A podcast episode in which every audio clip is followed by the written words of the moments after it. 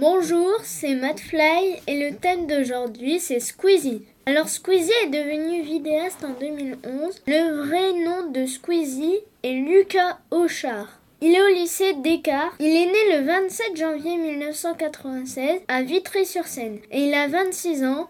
Il fait 1m75 et 67 kg. Par an, il gagne entre 204 000 euros et 3,3 millions d'euros.